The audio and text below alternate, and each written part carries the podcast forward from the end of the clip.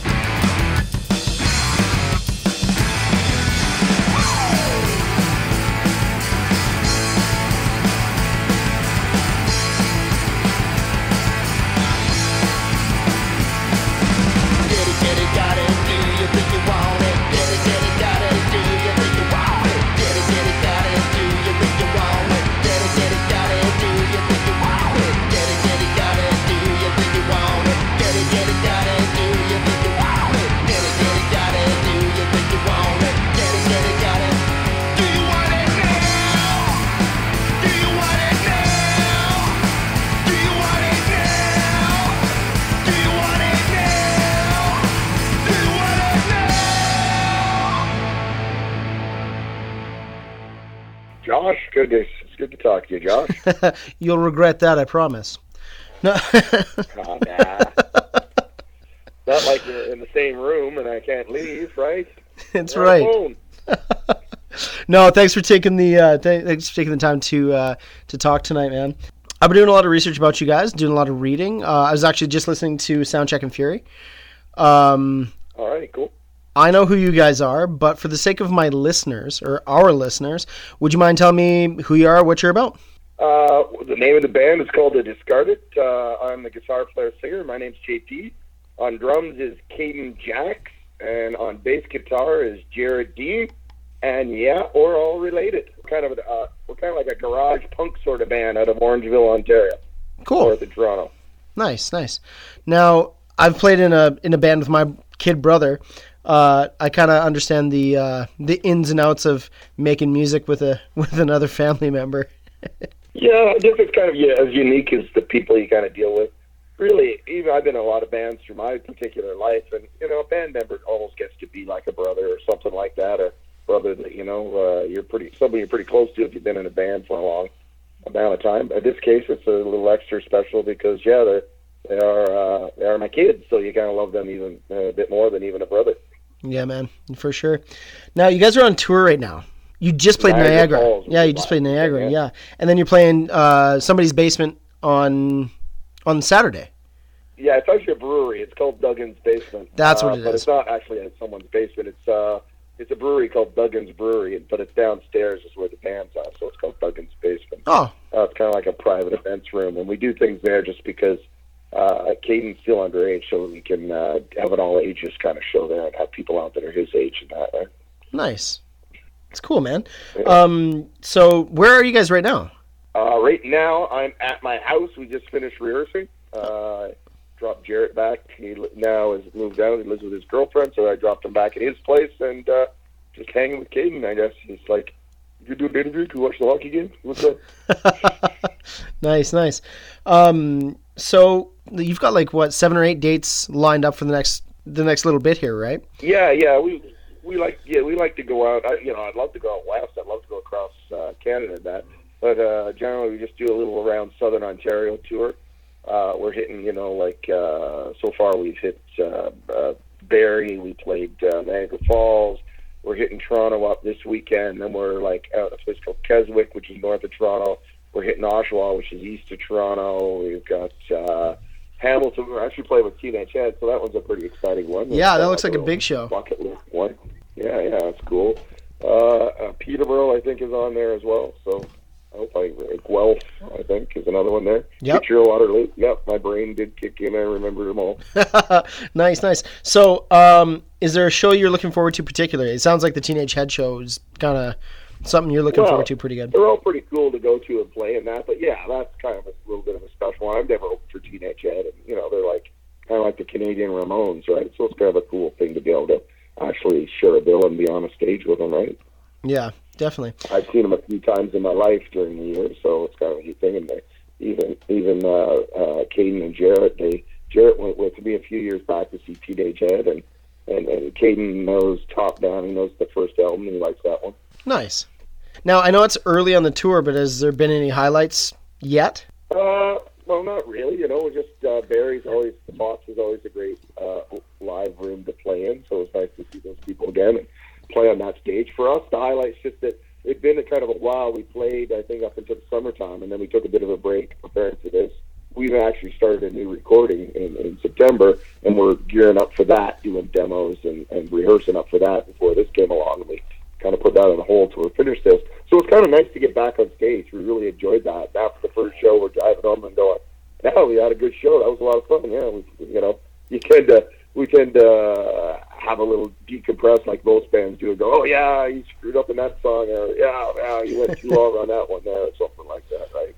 Nice. fun little time. So we just kind of, I've just really been enjoying the fact. And then, uh, I guess Niagara Falls, we had to play for a really long time. So it's just like we got to, we have four albums now, or three out full length albums and an EP. So we don't get to all our songs. You have to kind of pick and choose. So there we got to go. Hey, let's do four songs from each album. We'll just go through all our albums.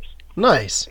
You guys were just in the in the recording studio, and you've already got three albums. You full length EP. Like, it sounds like you guys are just kind of you know. I mean, where's where's all the creativity coming from? Well, you know, like the first album we did, I kind of showed him a little Ramonesy, Crampsy sort of style, and it was exciting just to go in there. And then it sounded really good. Like we recorded with Ian Blurton. and I don't know if you know Ian Blurton in Future Now, but he's a pretty awesome guy to work with. He gets some great sounds. He's a great guitar player. Knows how to record heavy sort of music. So after we did that and we heard it, we got really excited. And before it came out, that kind of spurred them on to learn their instruments more. And we were living together, so we write a lot of songs. We tend to be about an album ahead of where we're at. Like when we've recorded an album, as you know, you record, you got to mix it, it's got to be mastered, then you got to make it. It's usually like, you know, nine months a year before it comes out, or, or at, at the very best, six or seven months to do that process. So during that time, we're usually we go on a tour around it, so we're playing. So we're playing a lot. We write songs. We practice about once a week, twice a week, and that. Uh, and it's just songs tend to come up. It's not like we're forcing it and that, but uh, it, it's just and since they learned their instruments and got better at it, they also would challenge me. They're like, okay, write something. I learned this, or Caden goes, here's this new beat I've done. Can you write something around it? So we just do that, right? Yeah, definitely, definitely. Now, one of the questions I was the one of the questions I was going to ask you, like I said, I was just listening to Soundcheck and Fury. Influences for you guys, like I- know when I listen to it, I hear, I hear what I hear, and I hear specific influences. But what were your guys like? What What are your influences when you're writing? Uh, we, you know, like whatever you listen to is kind of your influence.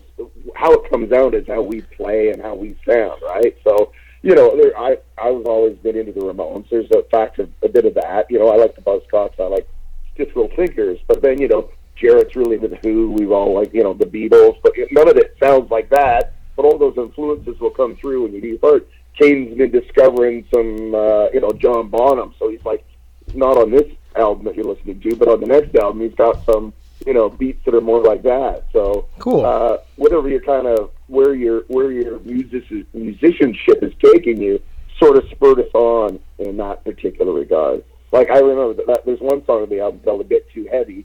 Uh, it was basically we set out our album manifesto, and were, we kept getting back from like more mainstream radio places. I'm sorry, this is just a bit too heavy for us. It's just a bit too heavy. So we just went, all right, we'll give you a bit too heavy song, you know, or someone you get friends go, why don't you guys go on CBC Star Search? I go, yeah, we're a bit too heavy for that. You know, they're not really looking for uh, Man, a kind of more snarky band like us.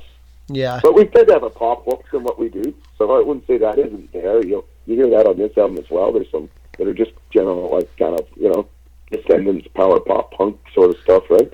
I mean, I, you mentioned the Cramps earlier, and especially with uh, Yeah. with certain tracks like, um, oh, what did I hear? Like, uh, both twenty four expectations and twenty four hours for sure. I, Yeah. I hear that kind of come through, and I'm like, all right, these guys definitely have you know been listening Yeah. to something. So yeah, this one's a bit more eclectic even than say the, the last album was a bit denser sounding, like it was like boom early, like early punk rock sort of sound where you got like you know the big power chord guitars and that. This one we let it breathe a bit more and we did a keyboard different styles, the keyboard different tempos on it. Still pretty upbeat, rocking all the way through, but uh, yeah, for sure, like Ian, the the guy who recorded it, helped a lot more producing and getting guitar sounds and going, okay, you gotta punch it up here before it goes into the chorus or into the here. You can use this guitar sound on this, and I was just like, okay, you're a guitar virtuoso. So you set what you think the sound is, and I'll play it, sort of. Nice, nice. No, sorry, you mentioned a lot that way. you mentioned the guy that produced the album. Where did you guys record? It's at his studio. It's called Pro Gold Studio, and he's done a lot of different bands. If you look it up, Ian Blurton Pro Gold Studio. Right. uh, he's you know he's done the weaker than he's done like he's done a lot of different heavy stuff. He's done a lot of good stuff actually. And his band is called Future Now. He plays in a band called Public Animal. So yeah, he's he's it's it's a studio that constantly has bands going through it. He's constantly producing and recording bands, and, and does a does a really good job at it. We knew he's the kind of guy who gets what we're doing and would be able to catch our sound. Right? Yeah, for sure. I mean, that's one of the first things that jumped out to me is like the sound quality on uh, on the album is just it's really clean and it comes across pretty much the way I picture you guys want it to sound. Yeah, yeah, and, and, a lot of what we do is like uh, the first three albums. We did a similar sort of thing where we tend to learn the songs, we'll move them into our set so they get a bit, you know, uh, road tested and see how it kind of goes, and we get, you know, be pretty cohesive on it. But then we kind of practice, practice, practice them, and about a month before we'll start practicing without me singing them, and I'll just kind of give like little cues to each other. Then we kind of just record them all the bed tracks sitting in a room together. We're, we're doing it live off the floor, the bed tracks, to get that good rockin' feel, right? And then I'll do some overdubs to fatten up the guitars and a couple other things here and there on a few songs. Like Jared added some little keyboard parts here and there, not much, but just to kind of fill out some stuff. And uh, that's all we really kind of do. And then we sing it like we did the whole thing, like the first album we made in in two days. The second album we made in like three days, and this one I think we did all the beds in like four days, which I think we'll never do again because that damn near killed us. Because we were just constantly playing for like 13 hours straight, and it was like the middle of summer, and we were like down to our shorts by the time we recorded on the third day. And I don't even really remember the third or fourth day. And that had nothing to do with any substance. It's just that we were just doing it for so long. We were so brain dead at it. Yeah, man. No, I get that. No, it, it sounds it sounds fantastic. No, I was just gonna say, yeah, the sound of the album is really good. That's, that's another thing is Ian gets good sounds and he knows how to mix, he knows how to balance stuff out. So yeah, that's that's an important thing to us is to make good albums. Like you get back to people going, oh, "What's it like to be in a family band?" Well, it's kind of a stigma. It's not the greatest thing to time because people think it's just sort of cliche or, or or hokey or something like that. But we're really about creating a good rock and sound, a good punk rock sound, and good recordings and good songs. That's where our is. No one's going to care how old somebody is. No one's going to care if we're related. At the end of it, they're going to go, is it a good song? Is it not a good song? Is it rock? Or is it a good recording? Do I like it or not? So that's really important to us and what we really try to do. Or you're making a bunch of songs, a bunch of albums. Yeah, but we try to make the best songs we can and the best albums we can when we make them. Yeah, man. I mean, I've played in enough bands to know that if you don't get along with the people that you make music with, if you don't gel with the people you make music with, it, it comes through. It comes through everything. So, I mean, to me, it doesn't really matter who you play with. If it if it clicks, if it gels, it's always going to sound way better. Exactly, and and that's you know maybe a little bit of a plus that we have is we what's it like to be in a band together? It's like well we've traveled together. You know, when they were younger, I took them to hockey games and lacrosse games when they played sports and stuff. And you know, like it's no big thing to be in a car together, travel out of town, stay somewhere. Instead of going to an arena, now we're going to a bar, a punk rock bar, and playing a show, right? It's a lot Yeah. more fun. You maybe get a little dough in your pocket, but you know, we're still having a good time to be able to to go do that. So, and the cohesiveness of it.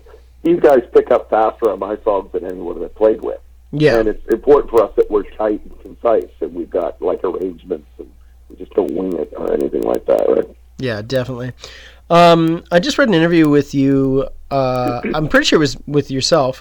Um, oh, the entire band was involved in the interview, but it was you that was talking about putting on music or putting on a record, putting your daughter to bed, putting on, you know, sharing that music with your children.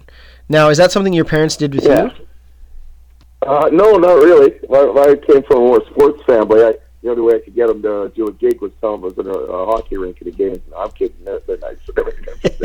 but no, uh, my brother, my older brother, was musical. He played a lot of albums. I, that's where I really heard music a lot. Uh, and, and you know, I ended up nicking a lot of his albums uh, when when I got a bit older, and he was bored with them. So that's how I got kind of into music. And then just with my friends and that. Now, uh, really, uh, I'm a lot more into music, I'd say, than most people in my family, my my siblings and that. Uh, but yeah, it, it is a big thing. I do it with Caden, the drummer. I do it with Sadie, my daughter, where we'll sit there and yeah, instead of a bedtime story, you're right. We'll pick an album, we'll put it on, we'll lie on each lie on a couch, turn off the lights, and have just a little you know light on the stove on the next room over, and listen to the album. Relax and just listen to it. That's your bedtime story.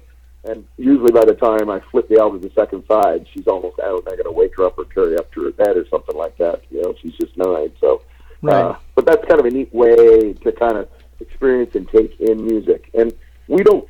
We, we weren't a family that ever had the the the, the DVD player going in the car. We do playlists. We play music, and that was just that's sort of what we do. And we do that now where we DJ for each other, and and, and we do that when we're on road trips together to to kind of we listen to music. And instead of buying a Christmas album, we'd buy a classic rock album. So we'd be listening to a Kiss album or a Stooges album or something like that at Christmas time. So that was just kind of the education or background of what I did was, you know, music's on, put on some music, we'll listen to it. We'll talk about where it fits in and the overall, you know, uh, pantheon of rock and roll. And, uh, you know, so another funny story is like Jarrett and Caden, the guys in the band, they go, I didn't realize certain bands weren't big until I got older and I talk about them in school. And people go, who, who the hell's that band?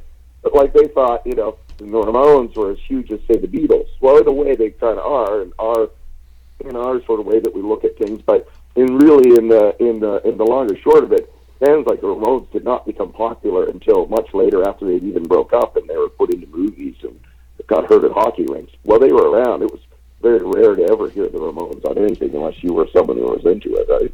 Yeah. Any punk rock band, or or they'd hear local bands like Toronto bands that I would play all the time, and they would go, "You mean uh, the Super Suckers?" They would go, "You mean the Super Suckers weren't as big as the Beatles?" No, they weren't. Uh, you mean Teenage Head wasn't as big as the Stones? No, they weren't. You know, they didn't know that. They heard it just as much, right? You heard all those obscure albums, you know, because that was part of their what we played and what I liked as music and what they sort of, you know. Even now, I'll go pull up this song, Flaming Groovies, Teenage Head. That's where they got their name from. Listen to it. Caden listens, goes, that's a rocking song. And then it's on his playlist. And he loves it and plays it for like, you know, two months straight. On it, listening to it every day. Yeah. You know?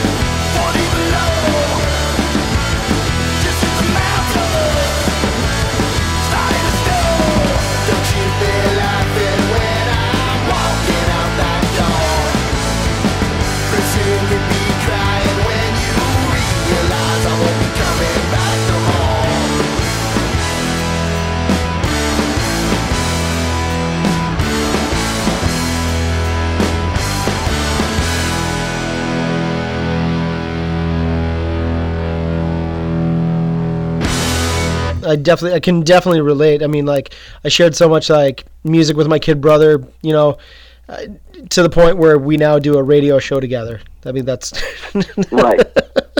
I can I can one hundred percent got that shared sort of stuff where you both know it, right? It's just like, oh yeah, this one. Oh yeah, remember this? Oh yeah, yeah, yeah.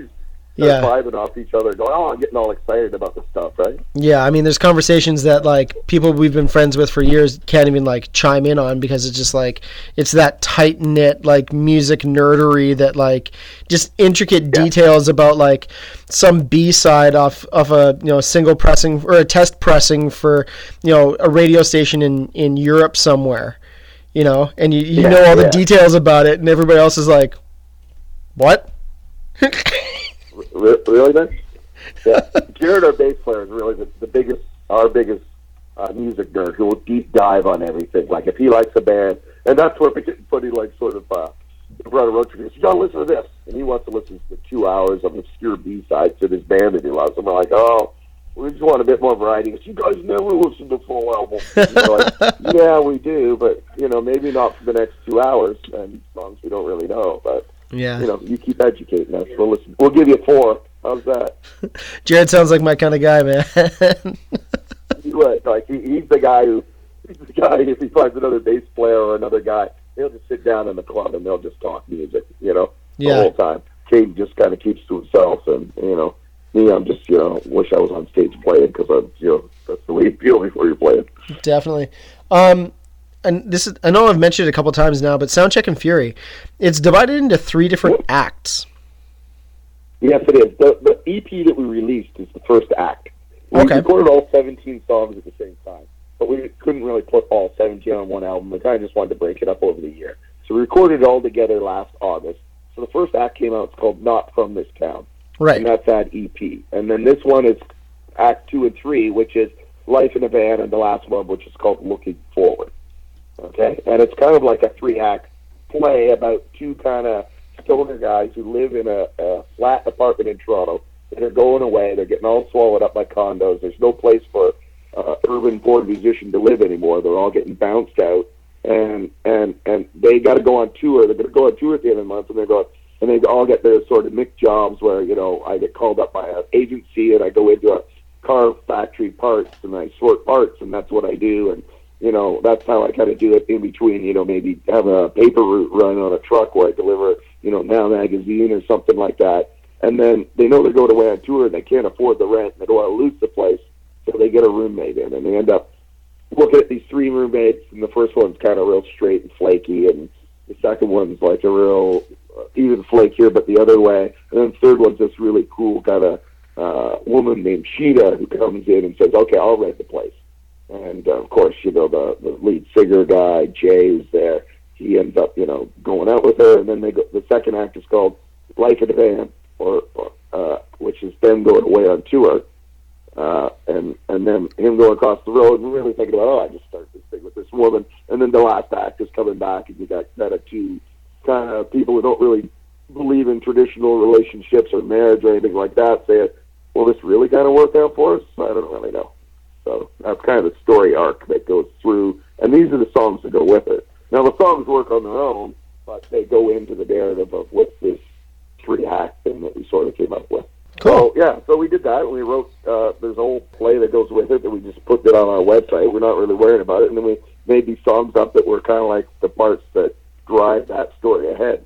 And and and it's, you know, it's not like a musical where the people sing their lines; they like say their lines, and then the songs kind of add to it. There, like you know, the the that you got here, you got 24 hours, which is about being in a van and being on the road and going from town to town, and then you know, you know, a song called Music Whores, which is just about you know making merch, selling your merch, and making money, and going from town to town, and being in a van and trying to get sleep and trying to eat and that, and you know, there's a few other funny songs on there. You know, I'm addicted to her. We're just thinking about her.